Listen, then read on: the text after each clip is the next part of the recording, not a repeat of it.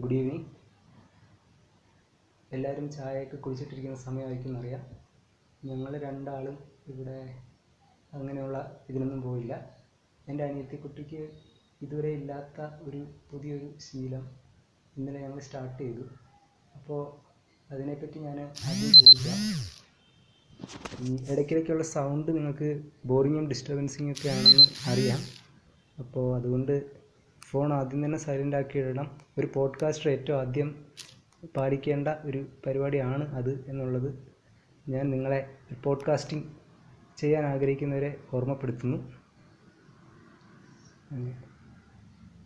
അപ്പോൾ ഞങ്ങൾ ട്രൈ ചെയ്തത് മറ്റൊന്നുമല്ല.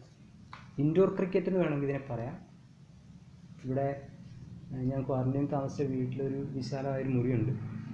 ആ മുറിയിൽ കഴിഞ്ഞ ഇരുപത്തെട്ട് ദിവസം ഞാൻ ബാറ്റ് ചെയ്തു ബൗൾ ചെയ്തു ഫീൽഡ് ചെയ്തു ടെന്നീസ് ക്രിക്കറ്റ് കളിച്ചു. എനിക്ക് ബൗളറായിട്ട് ഞാൻ എന്റെ ഓപ്പോസിറ്റുള്ള വാളിൽ ആണ് ഞാൻ എന്റെ ബൗളറായിട്ട് ഞാൻ കൺസിഡർ ചെയ്തത്. ഞാൻ ബാറ്റ് ചെയ്തത് എങ്ങനെയെന്ന് നിങ്ങൾക്കിപ്പോൾ പിടികിട്ടി കാണുമല്ലോ.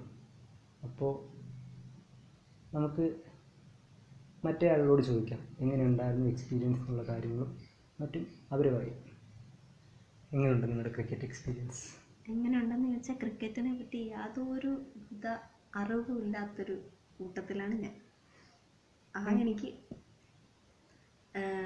ഹൈദരാബാദിലായിരുന്ന സമയത്തായിരുന്നു എന്ന് തോന്നുന്നു. ചേട്ടൻ വിളിച്ച് ഇങ്ങനെ ഓരോന്നും അതിന്റെ ടേംസ് അതെല്ലാം പറഞ്ഞു തരുമായിരുന്നു അപ്പോൾ അത് വെച്ച് ഓർത്ത് ഇപ്പോൾ വെറുതെ കളിച്ച് നോക്കിയതാണ്. ഭയങ്കര ഇൻട്രസ്റ്റിംഗ് ആണ് ശരിക്കും.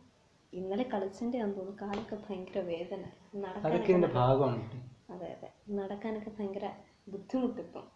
ഇപ്പോഴല്ല നടക്കാൻ ബുദ്ധിമുട്ട് വരുന്നത്? ഇനി ഓടിക്കോളൂ കുറച്ച് കഴിയുമ്പോൾ അപ്പോൾ ഇത് പറഞ്ഞപ്പോൾ എനിക്ക് ഓർമ്മ വന്നത് നമ്മുടെ ക്രിക്കറ്റേഴ്സ് നമ്മുടെ ഇതിനു വേണ്ടി എടുക്കുന്നൊരു പെയിനാണ്. അതായത് എനിക്ക് ഒരു പലരുമായിട്ടും ഇന്റർവ്യൂ ചെയ്യാനുള്ള ഒരു അവസരം കിട്ടിയിട്ടുണ്ട് എന്റെ ജോലിയുടെ ഭാഗമായിട്ട്. ഞാനപ്പോൾ ഇവരോട് ഇതിനെപ്പറ്റിയൊക്കെ സംസാരിക്കുമായിരുന്നു അപ്പോൾ അവരെന്നോട് പറഞ്ഞ ഒരു കാര്യം എന്ന് പറഞ്ഞാൽ there is no substitute to hard work ഇവർ ഇവർ പലരും ഗെയിമിനോടുള്ള പാഷൻ എങ്ങനെയാണ് ഇവരെ ഇഗ്നേറ്റ് ചെയ്തതെന്ന് പറഞ്ഞു കഴിഞ്ഞാൽ ഞാൻ സ്മൃതി മന്ദനയുടെ എക്സാമ്പിൾ എടുക്കാം.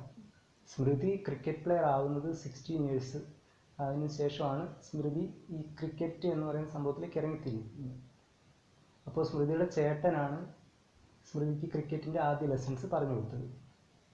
പക്ഷെ ഇവിടെ ഒരു സ്മൃതി.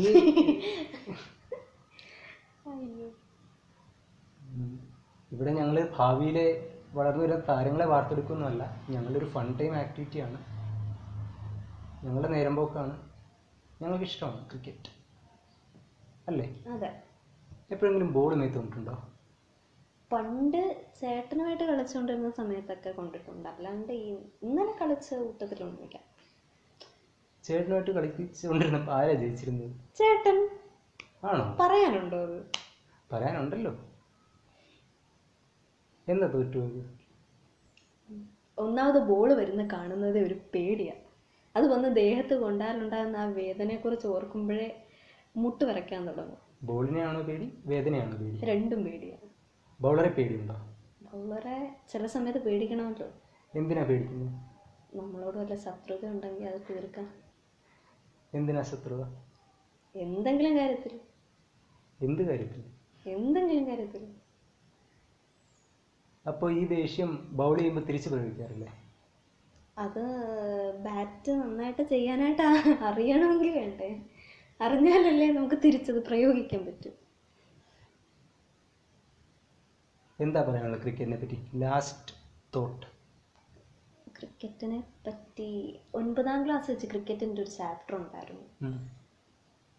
അതുമായിട്ട് ഒരു ബന്ധവും ഇല്ലാത്ത ഞാനത് സ്കിപ്പ് ചെയ്ത് കളഞ്ഞു എന്നതാണ് ശരിക്കും പറയാനായിട്ട്. ഇപ്പോഴാണ് ഓരോന്ന് കേട്ടപ്പോൾ പാടത്ത് ബാക്കി ചേട്ടന്മാരെല്ലാവരും ക്രിക്കറ്റ് കളിക്കുന്ന കണ്ടപ്പോൾ ഒരു മോഹം തോന്നി. അതെന്താണെന്നറിയാനുള്ള ഒരു താല്പര്യം തോന്നി.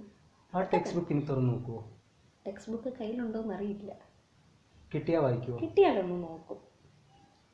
ഒരു താല്പര്യം. കിട്ടാനും നോക്കും കിട്ടിയാലൊന്ന് നോക്കുകയും ചെയ്യും. നിങ്ങൾ നോക്കുമോ എവിടെ കിട്ടും ഇത്? ഒൻപതാം ക്ലാസ്സിലെ ഈ ക്രിക്കറ്റിനെ പറ്റിയുള്ള ലെസൺ ഇത് സി ബി എസ് സിയുടെ ഒമ്പതാം ക്ലാസ്സിലെ ടെക്സ്റ്റിലെ ഒരു ചാപ്റ്ററാണ്